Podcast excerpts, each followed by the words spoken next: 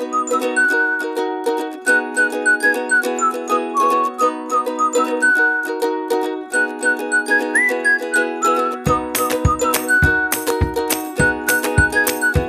hallo, herzlich willkommen zum Happy and Harmony Podcast. Es ist die, Alexandra, ist richtig, die 52. 52. Episode, genau. 52. Episode. Und heute haben wir einen richtig besonderen Gast. Also, das ist so richtig toll. Also, ich bin, ich bin, ich bin ganz schön aufgeregt. Magst du das?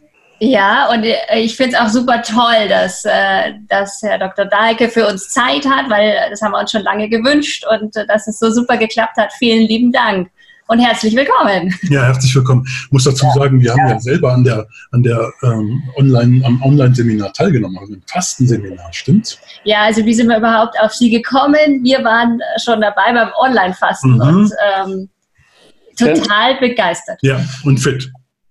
Sehr gut. Könnt ihr wieder machen, wenn wir dabei waren. wir machen es jeden Frühjahr und Herbst. Sehr genau, schön, ja, schön. ganz bestimmt. Also ist jetzt inzwischen im Rahmen dieser Idealgewicht-Challenge, ne? aber es ist immer noch genau die gleiche Online-Fastenwoche, plus vorher eine Woche Detox und danach noch zwei Aufbauwochen, je nachdem, ob man von oben zum Idealgewicht will oder von unten. Ja, ja, es kommt auch. Genau. Von Wir haben es eher von oben. Okay. Ich kann mich aber auch gut in die anderen einführen. Ich will manchmal Ja, genau, ja. Ja, okay. Also uns freut es ja besonders, wie gesagt, dass wir den Arzt, Psychotherapeuten, Autor, Naturheilkundler und vor allen Dingen den richtig sympathischen Menschen, den neugierigen Menschen, den durchsetzungsfähigen Menschen und den absolut sympathischen Menschen, Herr Dr. Dahlke, begrüßen zu können. Hallo und herzlich willkommen, Herr Dahlke. Psychotherapeut bin ich schon lange nicht mehr, also ich? Zehn Jahren. Also, aber die anderen Sachen stimmen, okay? Soweit. Ah, super, super. Mit dem Sympathischen, ne? Da müssen, ja andere, müssen andere beurteilen. Ich habe auch schon andere ich bin ja der Schattenprinzip-Autor, ne? Ich bin ja für beide Seiten zuständig. Okay. Lass uns beginnen. Das mal legen wir los, genau. Also, also wir schätzen Sie als absolut sympathisch ein, das mal dazu. Ne? Findest du nicht auch? Genau, und jetzt legen wir los mit ja. den ersten Fragen, was denke ich, was wir auch glauben, was unsere, ja, unsere Hörer interessiert und unsere Zuschauer. Ja, es ist ja so, dass wir uns äh, vermehrt mit Kindern, Jugendlichen und auch Erwachsenen beschäftigen. Ähm, wir sagen ja, Lernerfolg ist so einfach und ähm, ähm, wir, wir wollen einfach, dass das einfache Lernen wieder in die Haushalte reinkommt und dass es nicht mehr so kompliziert ist, dass es nicht mehr heißt, oh, Lernen ist so schwierig und das ist, oh nee, das möchte ich nicht. Und, und da ist so eine erste Frage an Sie. Was, was ist denn so ein Garant dafür, dass das Lernen einfach ist? Was man mit Begeisterung macht. Das ist ja auch der beste Dünger fürs Hirn, wie Gerald Hüther sagt. Ja. Mhm. Natürlich in pädagogischen Dingen sehr beeinflusst, auch befreundet. Und ja, also da haben wir wirklich große Defizite. Das habe ich so an mir selbst gemerkt. Ich bin nach praktisch fast neun Jahren Gymnasium in Deutschland schon mit Enthusiasmus und Lust in ein College in Amerika für lange, leider viel zu kurz und habe dann erst gemerkt, dass ich, obwohl ich immer eine Eins in Englisch hatte, weil das ja die Sprache unserer Musik war, mhm. Abitur auch eine Eins hatte, dass ich überhaupt nicht Englisch konnte. Jedenfalls die haben, immer, die haben immer gelacht, wenn ich was gesagt habe. Ne? Habe ich nachgefragt. Ja, und die haben halt einfach gesagt, naja, erstens ist es nicht amerikanisch, sondern wirklich Englisch, so Queens Englisch und dann auch natürlich noch Fehler drin und dann auch noch der deutsche Akzent und dann eigentlich nicht fließend. Und ja, das hat mir gar niemand gesagt im Gymnasium in Deutschland. Mhm. Und Tatsache, ich habe dann in drei, vier Wochen so amerikanisch gelernt, dass gar niemand mehr gelacht hat, jedenfalls höchstens, wenn ich einen Witz gemacht habe.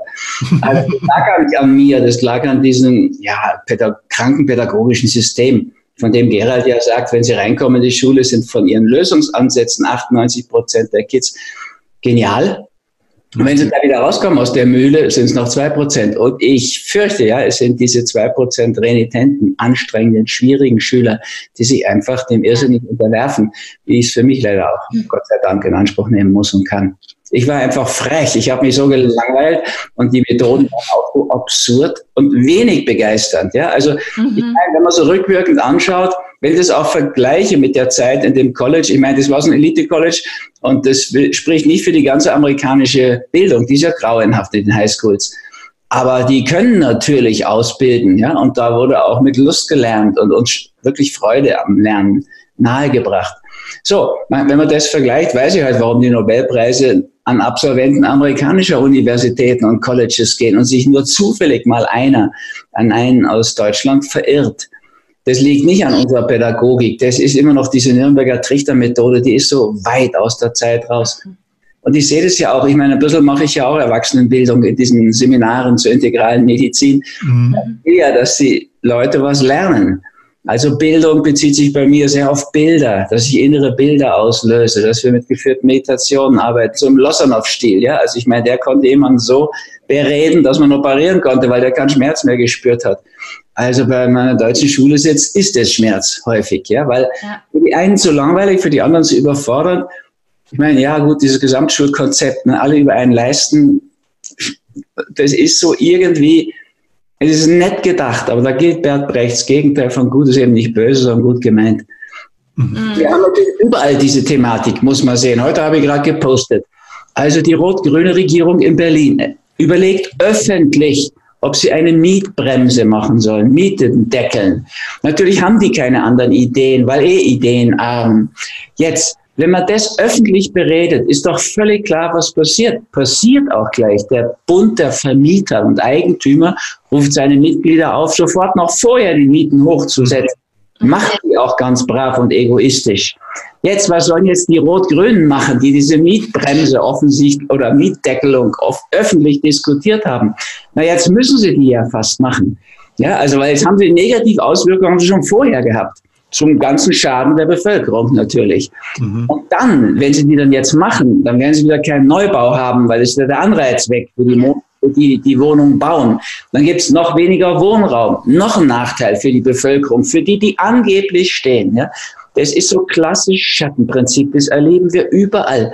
Und wenn ich mir so, jetzt weiß ich, ich bin 68, werde ich jetzt wenn ich mir so 60 Jahre deutsche Politik anschaue, ich habe da früh angefangen, mich zu interessieren, muss ich sagen, das zieht sich ja durch. Ob ihr die Medizin anschaut, ob ihr die Pädagogik anschaut oder die Politik anschaut, das ist alles gut gemeint. Aber eben, da gilt Bert Brecht.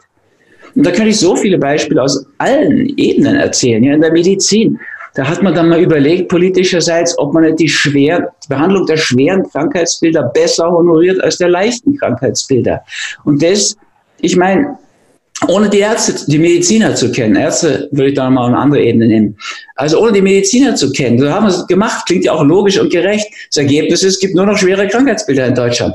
Also mit diesem Dekret sind die Deutschen so unendlich viel kränker geworden, wie man es mit nichts anderem hinkriegte. Also im Endeffekt, es ist so hirnlos, das Ganze. Mhm. Unbegeistert, hirnlos.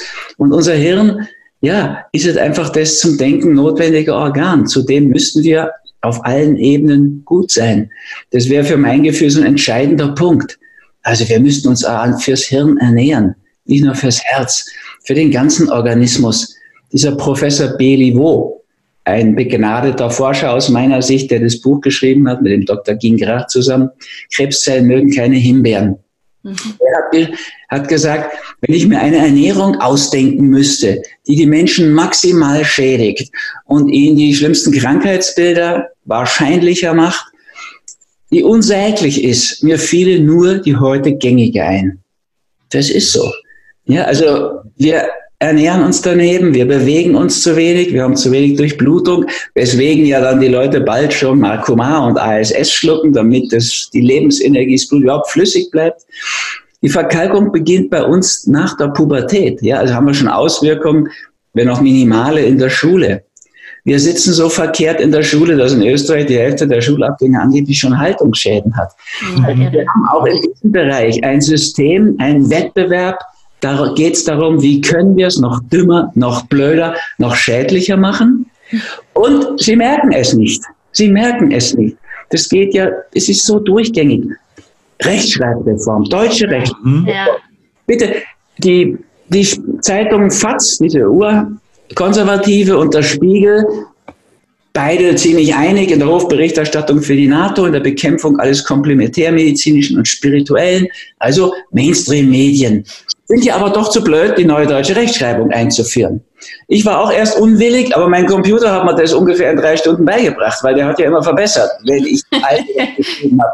Also jemand, der die Haupt- oder wahrscheinlich sogar die Hilfsschule durch hat, konnte das ja. In Österreich haben es alle gekonnt, in der Schweiz haben es alle gekonnt. Und wenn man dann mal schaut, was die so verbessert haben, dann kriegt man ja einen Vogel. Mhm. Alles Wichtige ausgelassen, diese Herren Professoren. Geht's noch? Wir wissen immer noch nicht, wie man gesponsert schreibt.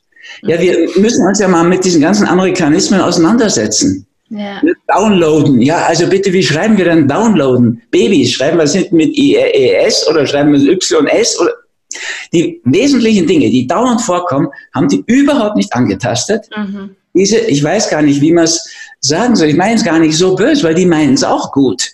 Ja. Aber ich finde es ein bisschen schwach im Sinne, was da rauskam. Also, ob man manche Dinge mit 3T schreibt oder 3L oder mit 2, äh, geht es noch unwichtiger? Ja, genau. also, wie kann man sich sowas bieten lassen? Die Leute werden, ich fürchte, bezahlt dafür. Mhm. Ich meine, für so eine Beschäftigungstherapie, wie die angeboten haben und abgeliefert haben, da müsste man was dafür zahlen, dass man sowas macht. So eine Lächerlichkeit. Aber sie geht ja so weiter. Pisa. Okay. Also da haben nicht nur die Deutschen furchtbar abgeschnitten, auch die, wir Österreicher. Mhm. Aber uns reicht ja schon, dass wir ein bisschen besser waren als die Deutschen. Ne? Dann sind wir schon oben auf. Also, nicht so entsetzt. Die Deutschen sind ja mit Recht komplett entsetzt. Die könnten aus der PISA-Studie raussehen, dass das deutsche System komplett schichtundurchlässig ist. Einmal unten, immer unten, einmal oben, ganz runter, aber schwer. Ja, das ist unser Problem eigentlich. Aber gut, wir schneiden noch grottenschlecht ab. Was machen die jetzt?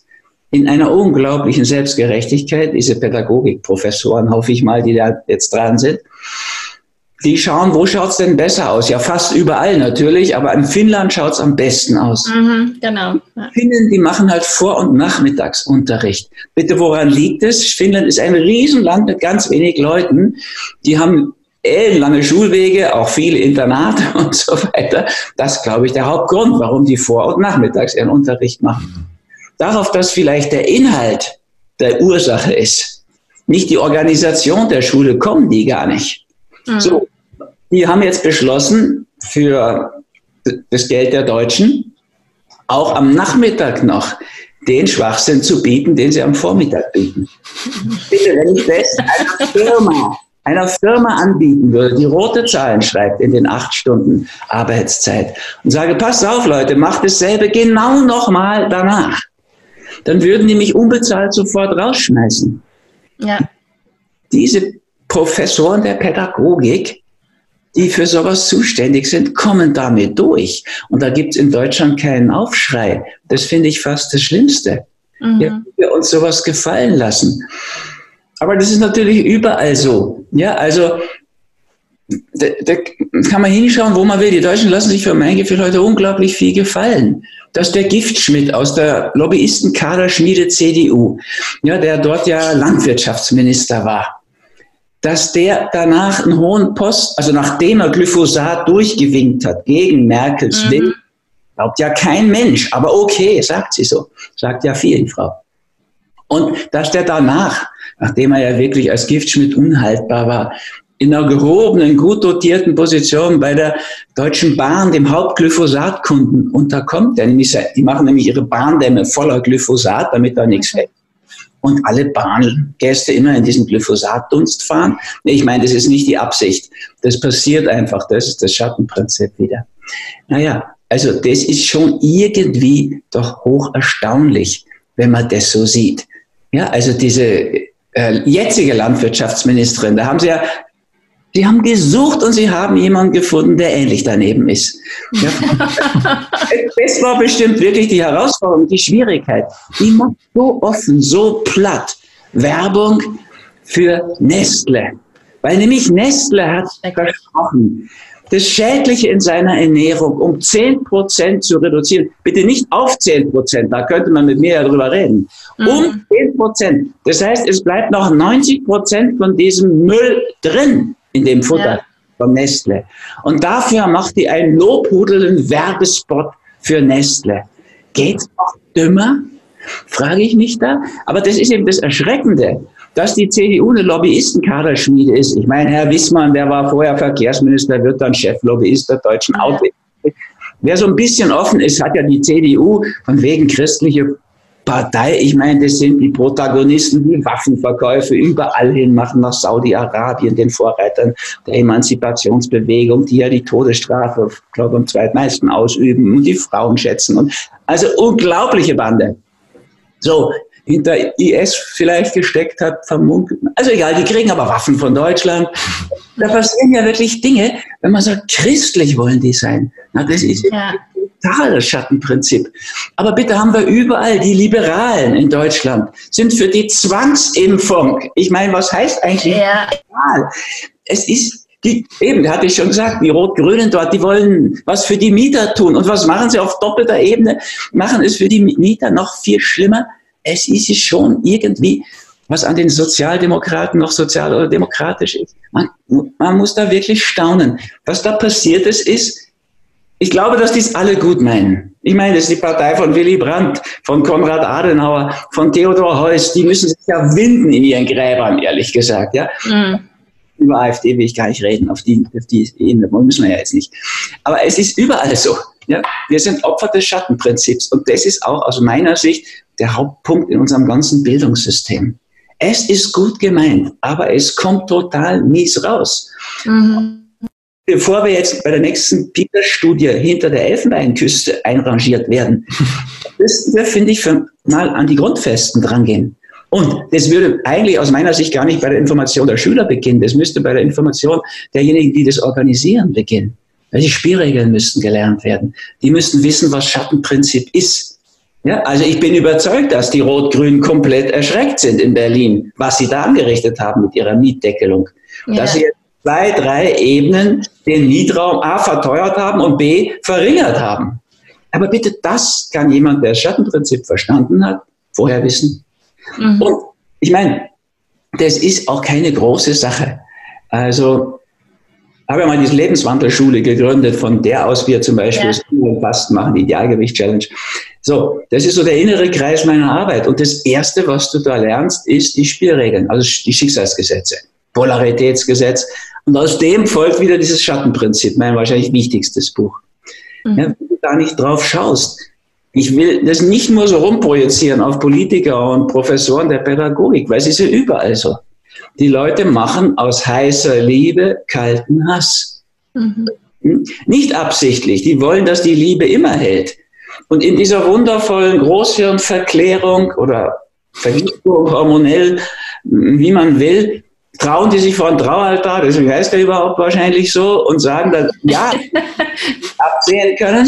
Und dann sind sie wirklich, glaube ich, entsetzt, wollen sie vom Scheidungsrichter hängen, so einen Hass aufeinander projizieren.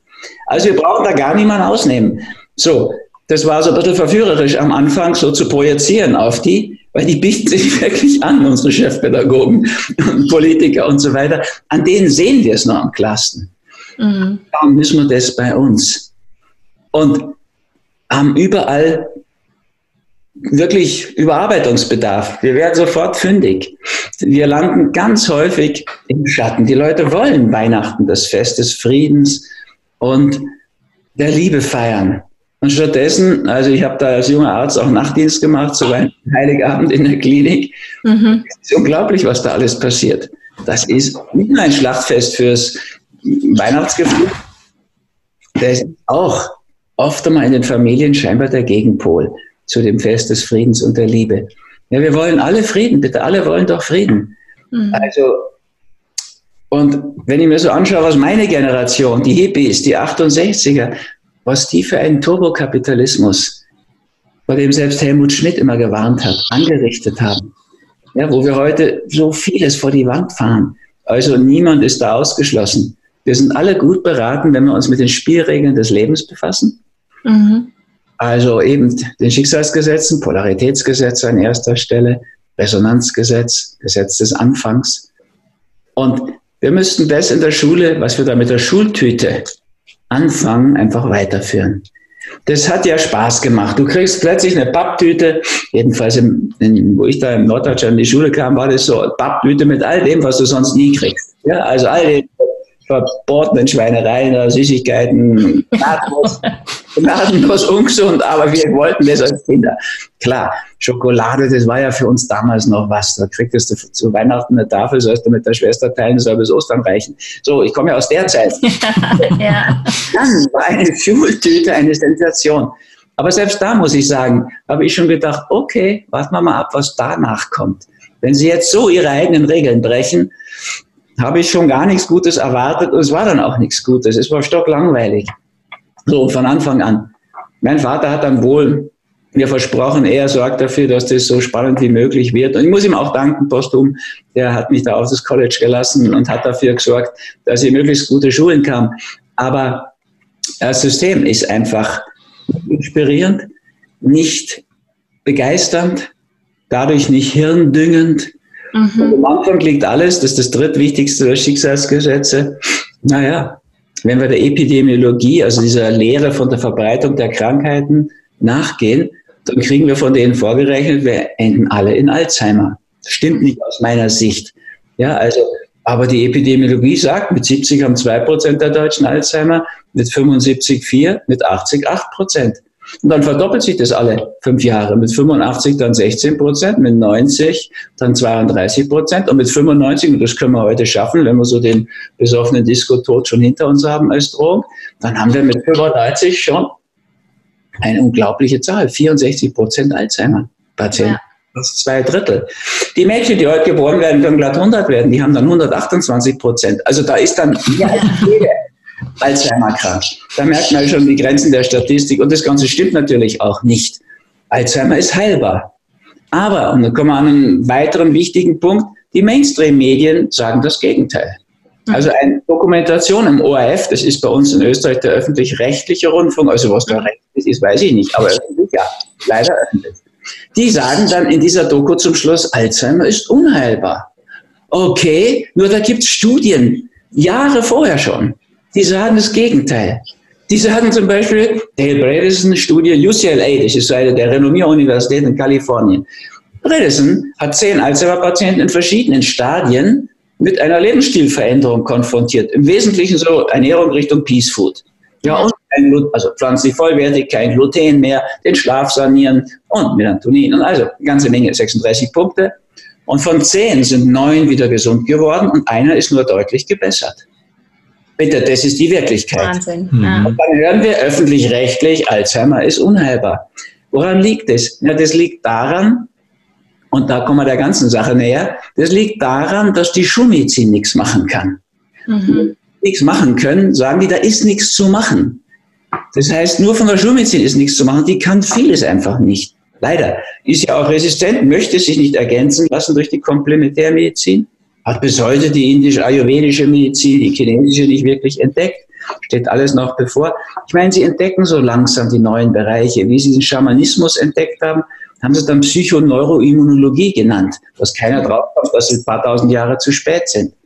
Das gleiche beim Fasten. Da haben sie jetzt tatsächlich doch entdeckt, wie gesund es ist. Jetzt nennen sie die Darmflora, wie die Fastenärzte immer gesagt haben, plötzlich Mikrobiom. Ein bisschen peinlich, aber trotzdem, Gott sei Dank, Jetzt kümmern Sie sich drum. Den Atem haben Sie noch gar nicht entdeckt. Der verbundene Atem, eine unglaublich schöne Möglichkeit zu wachsen, zu regenerieren, ist aber komplett unentdeckt, unerforscht. Naja, also Schulmedizin kann nichts machen bei Alzheimer. Das stimmt auch. Die haben sich mit ihrem Beta-Amyloid und Alzheimer-Toxin in einer Sackgasse verrannt. Da gibt es die Nonnenstudie, die belegt, dass es daran gar nicht liegt, an diesen Plaques und Läsionen, die die suchen und finden natürlich. Wer sucht, der findet ja. Kannst ja den größten Quatsch suchen, findest du auch. Also dafür ist die Schulmedizin in diesem Punkt, ich möchte sie sonst auch nicht missen, ein deutliches Beispiel. Mhm. Und warum wird das dann trotzdem falsch gesagt in den Medien, öffentlich-rechtlich? Naja, weil die Sponsoren der Medien und auch der Schulmedizin, das ist eben die Industrie. Ja. Und die Industrie, das ist einfach heute diese Konzernwirtschaft, die hat doch die Politik gekauft. Und wenn ihr genau hinschaut, seht ihr hinter all diesen völlig absurden Entwicklungen, und da gibt es ja wirklich genug, immer die Welt, Geld, Religion. Die ja. hat die Wissenschaft längst abgesetzt und gekauft. Da gibt es ein paar Aufrechte, wo ich Gerald Hüther dazu rechnen würde, oder Mark Metzen, USA, der übers Fasten forscht, Andreas Michalsen, der Charité in Berlin. Da gab es immer einige. Und ich kenne auch einige und das bin ich auch froh drum, muss ich sagen, dass es ein paar gibt, die noch Ärzte sind und nicht Mediziner und Tendenz zum Mediziniker. Aber eine große Mehrheit ist halt einfach sehr gesponsert, wie man heute sagt. Mhm. Oder hat man da gesagt, bestochen. Und dann bringen sie halt nur das, was der Konzernwelt gefällt. Ja. Was die umsetzen lässt in Geld. So, und jetzt sind wir zurück bei der Pädagogik. Nachher Weg. Ich glaube, dieses System hat überhaupt kein Interesse, das Genie der Leute zu erhalten. Die ja. wollen den Überflieger, die selbst denken und dann noch querdenken und so weiter. Sondern die wollen, die wollen Kinder und Menschen züchten für die unteren und höchstens mittleren Ränge einer modernen Industriegesellschaft die sich alles gefallen lassen, weil sie schlecht informiert sind und gar nicht selbst denken. Und wir sind auch ein bisschen selbstschuld, muss man sagen. Ja, ich persönlich bin zum Beispiel, war früher gut in Geografie, weil ich in diesen Ländern, in denen ich ja rede, Bücher sind 28 Sprachen, also ich habe viel zu reisen. Da kann ich mich geografisch ganz schön aus. Dann kam das GPS, ich habe, eins der ersten gekauft. Und heute bin ich geografisch komplett verblödet. Mhm. Ja, das GPS hat übernommen. Deswegen habe ich, wie Google losging, einfach nicht gegoogelt, weil ich mir gedacht habe, will ich jetzt noch generell verblöden? Nein. Ich will mir die Dinge weiter merken und das ist das beste Hirntraining, dass ich nicht google. Also das würde ich mir ja gut überlegen. Wenn du nämlich googelst, Google weiß zwar ungefähr alles, aber kann es in der Tiefe nicht vernetzen. Mhm. Das Schlimmste ist, du, du gehst zu Wikipedia. Das ist kein Lexikon. Das ist eine Hetzorganisation, wieder gegen alles Komplementärmedizinische, gegen alles Spirituelle und dann pro NATO-Hofberichterstattung. Ja, also die schaffen es aus einem Bündnis, was Verteidigungsbündnis heißt und bisher noch nie verteidigt hat und aber auf viele Staaten Bomben geschmissen hat, ohne UNO-Mandat auch und egal, Hauptsache das. Alle Leute denken in unseren Ländern NATO-Verteidigungsbündnis. Naja, also dafür steht Wikipedia und auch viele andere Medien. So, wir sind auch so schon verblödet, glaube ich, dass wir das nehmen und machen. Ja, also Lexikon ist was anderes. Das war der Brockhaus, bitte. Naja, das Konversationslexikon. Wikipedia ist wirklich tiefster Schatten. Jeder tut mir leid, der damit arbeitet, ehrlich gesagt, und, und das nicht merkt. Und ich weiß es aus persönlicher Erfahrung. All die Lügen über mich, die dort drinstehen, kann ich ja korrigieren. Die sind spätestens eine Woche wieder in Lügen umgewandelt. Wikipedia, traue ich mich sagen, will lügen, will hetzen. Das ist prinzipiell bösartig. Na gut, also das ist schon so eine Geschichte, wo man, naja, sagen muss, haben wir auch viel Selbstanteil. Aber ich denke, das System möchte auch dass wir nicht zu schlau werden, nicht zu sehr in den weiblichen Pol hineinkommen. Nur die Lehrerin, es gibt ja fast nur noch Volksschullehrerinnen, auch aus bestimmten Gründen, weil die so grottenschlecht bezahlt werden. Man, der ein bisschen überlegt, kann sich das gar nicht leisten, dann kann er keine Familie ernähren von dem Hungergehalt. So, also die Lehrerinnen meinen das nicht böse, sondern gut. Aber was bringen sie den Kids bei? Spiel nicht, schlaf nicht, träum nicht, spinnier nicht rum, Sitz still. Spiel nicht verrückt, sitz still. Mhm. Konzentrier dich. Ja. Okay, und das klappt. Wenn ich dann die Nadelstreifen vor mir habe zum Trainieren, da von Firmen habe ich das früher öfter gemacht, mhm. gar nicht. Es hat geklappt. Viele können nicht mehr schlafen.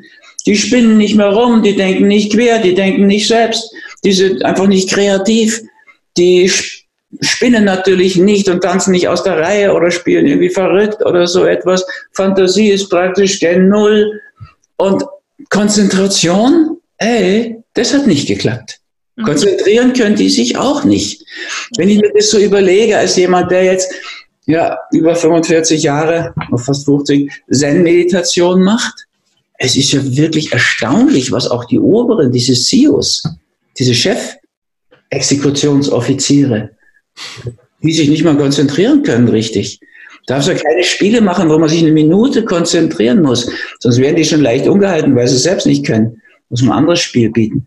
Naja, also im Endeffekt, da ist kein großer Wille da in unserer Pädagogik. Kritische, selbstbewusste Schüler, junge Menschen zu erziehen, die dann zum Beispiel mit den Spielregeln des Lebens versehen, den Schicksalsgesetzen, das Schattenprinzip durchschauen, sich nicht mehr so von der Ernährungsindustrie für blöd verkaufen lassen, mhm. auch kapieren, dass die Schulmedizin eben gar keine Vorbeugung kann. Die machen immer noch Früherkennung besser als Späterkennung. Aber immer wenn die Prävention, Prophylaxe, Vorbeugung oder Vorsorge sagen, lügen sie und sie wissen es. Ja, also nicht missverstehen. Früherkennung ist natürlich bei Krebs besser als Späterkennung, aber nicht mit Mammographien. Das ist schon wieder gefährliche Früherkennung. Und da weiß ich Gynäkologieprofessoren hinter mir. Also wenn man sich diese Beispiele anschaut, was sich die Leute gefallen lassen, wie sehr sie sich verrückt, für verrückt erklären lassen, dann hoffe ich ja unbedingt auf diese Jungen. Ich hoffe einfach, dass die Jungen nicht aufgeben und dass die da dranbleiben. Und meine Unterstützung haben die dafür.